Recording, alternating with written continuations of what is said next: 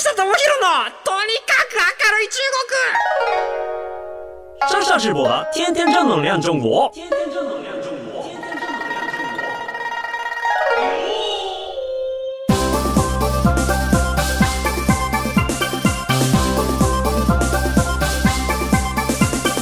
绅士们、女士们，大家好，我是上下直播。皆さんこんにちは。中国ビリビリナンバーワン日本人インフルエンサー、コンテンツプロデューサーの山下智博です。日本放送ポッドキャストステーション山下智博のとにかく明るい中国。この番組は中国で結構有名な私があなたの知らない中国の面白トピックやそんなにどやれない豆知識を紹介していき日本と中国の架け橋ならぬローション的な役割を果たしていきます。はい。えーとですね、今私ですね、あの、また小樽に帰ってきまして、なんと、あの、実家の、私の自分の部屋で録音しているんですけれども、なんかまあこんな時代が来るとはちょっと思ってなくてですね、なんか感動してます。あのまあ何が一番今不安かっていうと、まあ機材的な部分で、えーっと今の録音状況でちゃんと皆さんにいい声、いい音して届けられてるかなっていうところも心配ではあるんですけれども、えーっと、あの、隣の部屋に母親がいるっていうね、あの、のポッドキャスト史上初めてのなんかこう乱入あるかどうかみたいでないと思いますよないと思いますけれども なんかそんなところで本当に全国の皆さんにお届けするようなものが取れる今の時代って本当にすごいなと思っているところです。まあでもね、コンテンツ的にあった方が面白いんですけれども、あの、本当ない、ないと思うんで、はい、あの、あんまり期待しないでください。今回ですね、あの、小樽にまた戻ってきました。今回も2週間ちょっとですかね。えっと、タイミング的にはですね、あの、まあ、牛尾祭りっていう、まあ、前回からお話ししてますですね、あの、小樽の地元のお祭りがあって、そこに、あの、出店出すよ、みたいな話をさせていただいたのと、えっと、8月3日ですね、おそらくそこまでいる予定なんですけれども、8月3日に、あの、極楽とんぼの、まあ、あの、加藤さんの、えっと、出身地が小樽ということで、皆さん知ってる方も多いんじゃないかなと思います。まあ、その小樽にですね、なんとですね、あの、来るんですよ。極楽とんぼの山本さんだけが。山本さんのケイチョンフェスティバルっていう、えっ、と、お笑いライブ、あとはなんか歌も歌ったりとかするんですけれども、えっ、と、あの、その山本さんが8月3日に、えーいらっしゃって、マリンホールっていう小樽の、まあ、イベントスペースですね、ホールで、えーお笑いライブをするというところでですね、ちょっとそれを、あの、私の知り合いの小屋路さんというあの中目黒にある富士屋っていうジンギスカン屋さんがあるんですけれども、まあ、そこの店長さんが加藤浩二さんの同級生の親友ででその方がお手伝いして小樽に、えー山本圭一さんの「消す」っていうイベントを持ってくるっていうようなイベあのプロジェクトがありまして、まあ、ちょっと私あちょっとだけと言いますかあのそこのお手伝いと言いますかはいあのということで、まあ、ちょっと広報もしていきながらだったんですけれどもなんともあのオープンソースチケット発売早々全部ほぼほぼ売り切れちゃったみたいで小樽で久しぶりの満員のイベントが8月3日に行われるというところなんですよ。で極楽とんぼさんと北海道で言えば小樽で言えばあの昔めちゃめちゃイケてるめちゃイケっていう番組がありましてでめちゃイケで加藤浩二さんのお母さんが再婚されて で、えっ、と、まあ、深野さんっていう、タクシードライバー、今はもうさすがに、えー現役引退らししてらっしゃると思うんですけれども、まあ再婚しましたっていうことで、まあ、そこに会いに行こうっていう企画をめちゃイケで立てて、で、めちゃイケメンバーが、あの、小樽に来て、えっ、と、いろいろこう撮影してたんですよね。で、その時僕も小学生だったんで見に行ったんですけれども、やっぱ、当時、めちゃイケといえば、めちゃめちゃ、ね、あの、もうみんなが夢中になっていた、えーテレビ番組、伝説的なテレビ番組で、でそこに、あの、まあ、山本さんもい見ましたし、えっ、と、まあみんなまあ岡村さんも矢部さんもいたと思うんですよね。撮影ちょっと僕も見に行ったりとかしたんですけれども。まあそんな中で消すっていうのを小樽でやって久しぶりの小樽っていうことでえっ、となんか様子なんか準備の様子なんかは山本圭一さんのケイチョンチャンネルで見れたりもするんですけれどもまあ今回すごいなと思ったのがあのえっ、と山本さん以外に、えートレンディエンジェルさんとかまあ、あのいろんな般若さんとかっていう、えー、とお笑い芸人さんが来るほかに鈴木紗理奈さんと武田真治さんっていう方たちも、まあ、いらっしゃるということでなかなかあの小樽ではほぼほぼ見ることのできないようなメンツでイベントをやるということで僕もチケットを取りましてですねはいあのちょっと行ってきますのでまたそのあたりレポートしていきたいなと思います。はい。ということでですね、その小樽に来る前、実は私ですね、あの人生で2回目ですかね、函館に行ってきたんですよ。あのまあ、北海道民が函館行かないっていうのはなんか珍しいかって言ったら全然珍しいことなくて、えー、っと札幌とか小樽から車で函館行こうとしたら普通に4時間半とかかかるんですよね車で。えー、と電車で行こうとしたら札幌からやっぱりその快速っていうか、まあ、特急乗っても、えー、4時間ぐらいなんですよ。そのぐらいなんかあの札幌函館って距離感があるんですよね なのでなかなか行くタイミングがなかったんですけどたまたまあのうちの嫁がですね先週末、えーと、函館でちょっとあの出張があるということで出張をなんか連休の前に仕事終わるから連休はあの一緒にいましょうということであの嫁と一緒に函館行ってきました。まあところがね天気がものすごいこう雨もうほぼほぼ台風みたいな感じで まともに観光ができなかったんですけれども、まあ、今回のサムネはですねあのその時のねあの台風の時にもう傘が使い物にならないからということで透明のアウターを買いましてですね。これがね、おすすめなんですね。防水ですしですね、あの、コンビニで500円で買える、通称甘がっぱっていう カッパのアウターなんですけれども、皆さんもよかったらですね、風の強い日はこう着てみてください。なかなかいいですよ。あの、無敵感が味わえます。ちなみにですね、函館ではですね、あの、アンジェリック・ボヤージュっていう、クレープがめちゃめちゃ美味しいお店がありまして、これちょっと覚えておいてください。アンジェリック・ボヤージュっていう、今もう、今すぐあの Google マップか、あの食べログあたりでこう検索してお気に入りに入れといてください。ここのね、ミルフィーユクレープっていうのがすげえうまいんですよ。ミルフィーユクレープです。あの、クレープ生地の中に、なんとですね、あの、サクサクのミルフィーユ生地が入ってるんですよ。なので、えっ、ー、と、クリームとフルーツの間にこう、サクサクっていうこう、ね、食感がこう足されてですね、最高に美味しいクレープでした。本当にこれはもうおすすめです。はい、あの、賞味期限30分って言われてます。賞味期限30分でもう30分以内に食べてくださいねぐらいの、まあ本当にこう、どんどんどんどん味が落ちていく。うん、なんか、そのぐらい急いで食べなければいけないか のクレープなんですけど、めちゃめちゃうまいです。あとね、湯の川の塩ラーメンで有名な一文字っていうあのお店があるんですけれども、そこの総本店が湯の川にあるんですけれども、そこの向かいにある北海ラーメンっていうおばあちゃんが一人でやってるラーメン屋さんがあるんですよ。そこもですね、あの、Google マップでね、評価点がすごい高くて、行ってみて、まあみんななんかおばあちゃん一人だから頑張れ的な意味でつけてんのかなと思ったらね、いや、うまかったです。あの、塩コーンバターラーメンがめちゃめちゃうまかったので、これもね、ぜひちょっと函館行く際にはね、あの、行ってみてください。であとですね宿で言うとすごい意外だったのがあの最近こう WBF っていう割と、あのー、おしゃれでそこまで高くないビジネスホテルがあるんですよね。でやっぱりこう北海道にあるビジネスホテルって、えっと、天然温泉が湧きまくってるせいで大浴場が大体天然温泉っていうボーナスがついてるんですよね。でかつそんなに高くないっていう。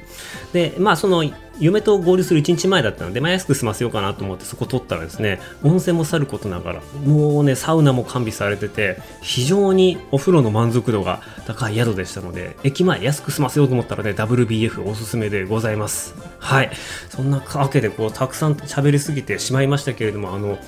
旅って本当にあの僕はすごく素敵な体験だなと思うんですよね。あの何とかお話ししたかと思うんですけれどもあんまりもう今僕って最近物欲がなくなってしまって、えーとまあ、唯一買いまくってるのがあの中華服なんですけれども まあ中華服なんかもあの、まあ、ちょっとファンがいてファンがいてっていうかあの YouTuber のヤンちゃんっていう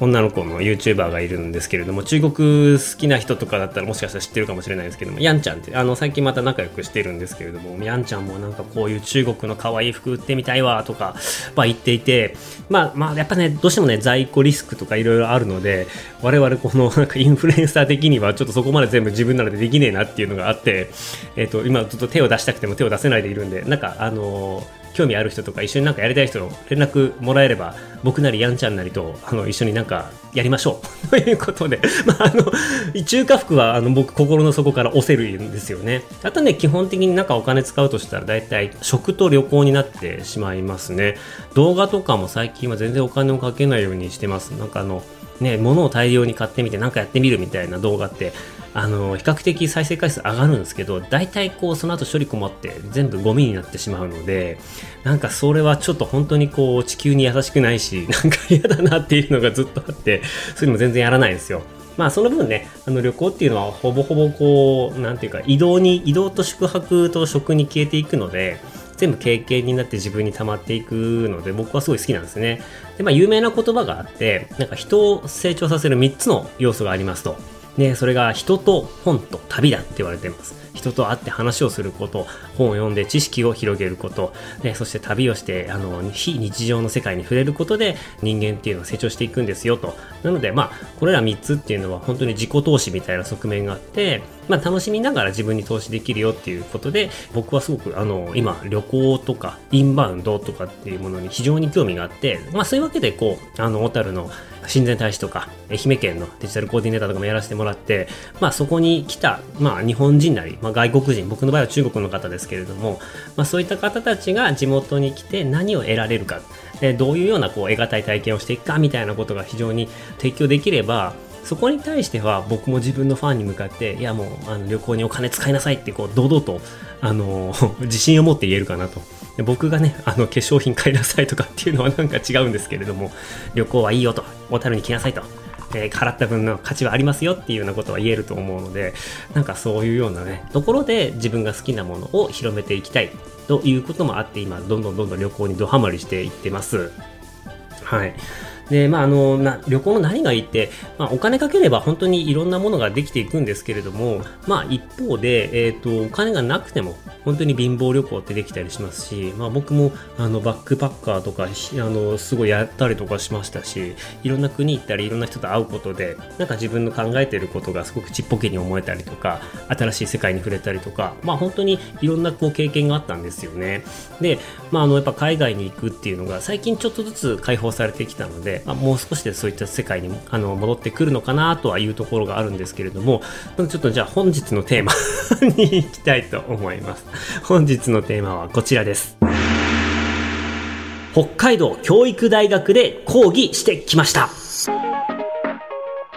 え、っと、北海道にはですね、いくつか、あの、国立大学、国公立の大学がありまして、まあ一番有名なところで言うと北海道大学かなと思います。はい。で、やっぱりね、あの、小樽とかの高校にいると、まあみんな北大を目指していくんですよね。で、北大が、え、っと、ダメだった場合とか、北大に届かない人は次の国公立っていうことで、教育大学っていうのを目指します。要はまあ、あの、先生になる大学なんですけれども、え、っと、それのですね、今ね、あの、岩見沢っていう、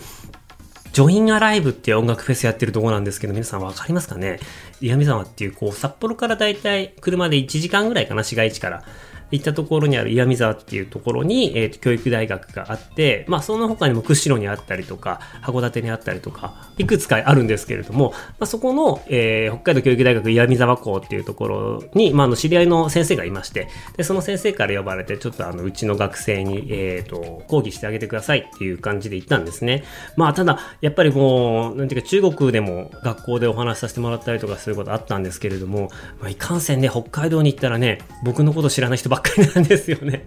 で僕のこと知らない人だけばかりではなく、要はそのビリビリ動画とかっていうのもみんなほぼほぼ聞いたことないし、あの TikTok がもともと中国のあの動員っていうものなんだよっていうこともあの知らない人とかも多かったりとかしていて、やっぱりこういうあのなんか自分が今まで当たり前だと思ってた周りの人とは全然違う世界の人たちに僕の話をしていくっていうのはすごくやっぱりあの新鮮で楽しくて、じゃあいかにわかりやすく学びのある会にできるかっていうことで、結構あの綿密にいろんなものを練って、えっ、と、授業に行きました。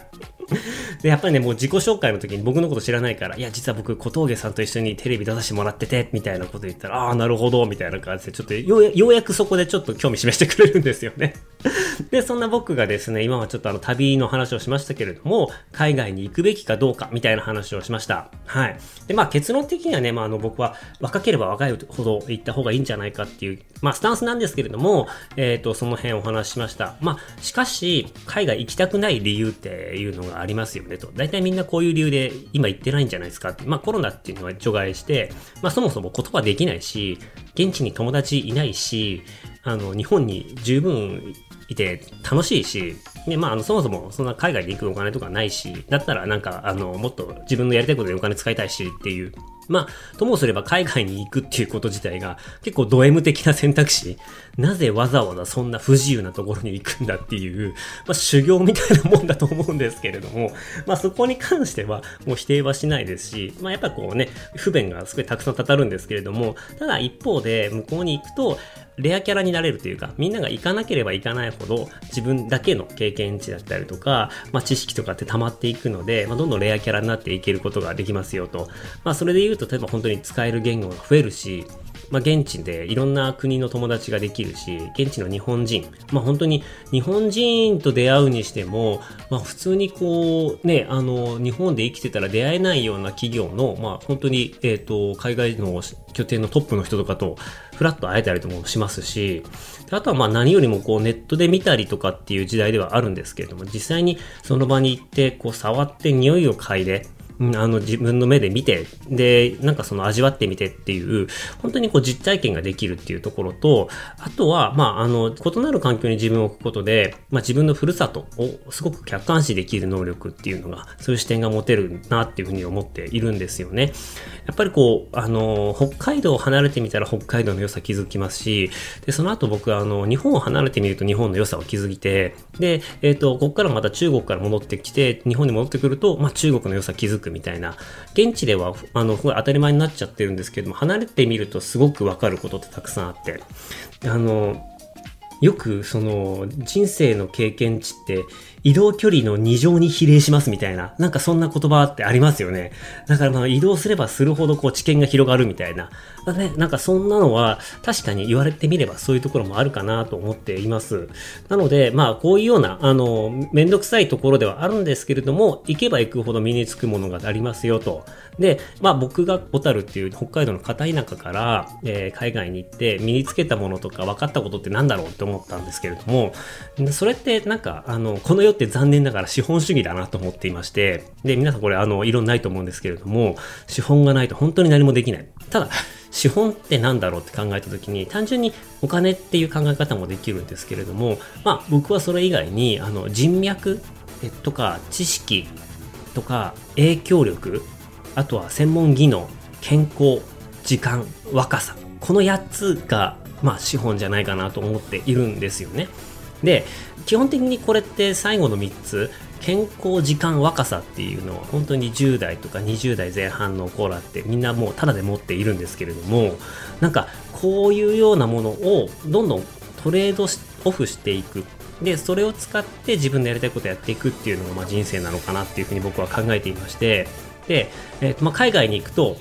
健康と時間と若さって誰しもが持ってるんですけどどんどんどんどん目減りしていくんですよ何もしなくても。ただその時間を使っていかにあの人脈を作っていくかいかにこう学んで知識を増やしていくかで専門技能をつけていくか。で専門技能とか知識とか人脈があればそれが次第にお金に変えることもできるしでそれが影響力に変えることもできるしなんなら今あのお金と人脈と知識持ってる人たちがそれをなんとか駆使してねおっさんとかになればなるほど健康とか時間とか若さを買おうとするわけじゃないですか。なのでもう本当にこの8つのお金人脈知識影響力専門技能健康時間若さこれをね、あの、うまくこう、ポートフォリオっていうんですかね、まあ、バランスよくというか、はい、やっていけば、必ずしも、あの、お金を第一に考えて、どんどん換金していく必要ないと思うんですよね。なんか、あの、時間と若さをお金に変えようと思ったら、いや本当に単純な肉体労働とかになってしまうんで、それってすごい効率悪くて、まあそれよりもやっぱりこう知識とか技能とか、そういったものをどんどんつけていくっていうことが本当に非常に大事で、で、それができていくとどんどんこう人脈に変わっていったりお金に変わっていったりとかするので、なんか一個挟んでお金に変えていくとか、一個挟んで影響力に変えていくみたいなことっていうのが非常に大事だし、あの、健康とか時間と若さっていうのは本当にどんどんどんどん減っていくから、今のうちにこれを他のものに変えないと買えるものがなくなってくるよっていうようなお話を、えっ、ー、と、インフルエンサーのくせにしてきました 何なんでしょうね。あのまあ、僕なりに今自分が若い時、20代の前半の学生だったら自分自身に伝えたいなっていうことが本当にこれだったなっていうことがあったのでまあ遊んで過ごすっていうのも大事なんですけれどもえー、30半ばにしてようやく気づいたこの健康と時間と若さが目減りしていくと。でこれをいかになんかね言語だったりとかあの経験に変えていくっていうことで言うと、まあ、海外に行くと、まあ、人脈だったり知識だったり言語みたいなその専門技能がね半ば強制的についていくので意外とこれあのー、まあ、大リーグ強制キプスって言っても多分若い人絶対わかんないと思いますけれども。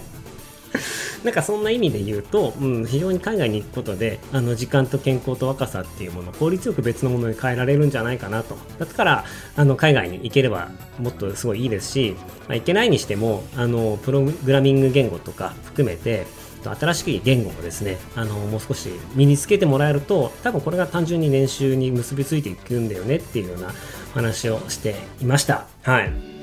いや、そんな話をね、ちょっと熱を持ってしたら、やっぱこう、担当の先生とかはもう非常にこう、ああ、いや、若い人たちにとってすごいいい授業でしたって言って喜んでくれて。で、やっぱ僕すごくね、あの、期待しているのがですね、あの、終わった後に、その、ね、学生さんが、先生ありがとうございましたと。ね、お礼に来てくれて、で、なんかいろいろ質問してくれるっていうのがやっぱこう、教壇に立つとやっぱすごい嬉しいことなんですけれども、ね、あの、終わった後にね、あの、学生が来てくれまして、いや、あの、今日はとてもいい話ありがとうございましたって言ってくれて、あ、なんかそれがないと、なんか、ね、寝てる人とかもいるし、そういうの含めて、あ、の、報われたなと思って。で、そして、あの、質問があるんですけどって言われて、そしたら、何ですか？あの、構成作家になりたいんですけど、どうしたらいいですかって言われて。あインフルエンサーじゃないんだねみたいなあの多分彼女の中では、えーと、一番最初に僕があのテレビ朝日で、えーと、小峠さんと番組作って構成作家もやってますっていうあのそこだけが頭に残ったみたいで 本当に、本当に人に伝えるのって難しいな、みたいなことを思った、えー、日常でございました。